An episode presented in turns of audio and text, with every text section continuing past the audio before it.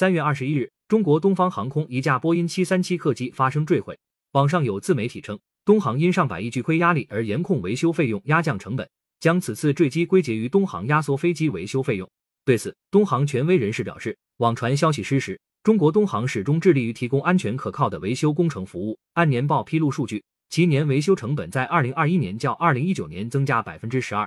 感谢收听羊城晚报广东头条，更多新闻资讯，请关注羊城派。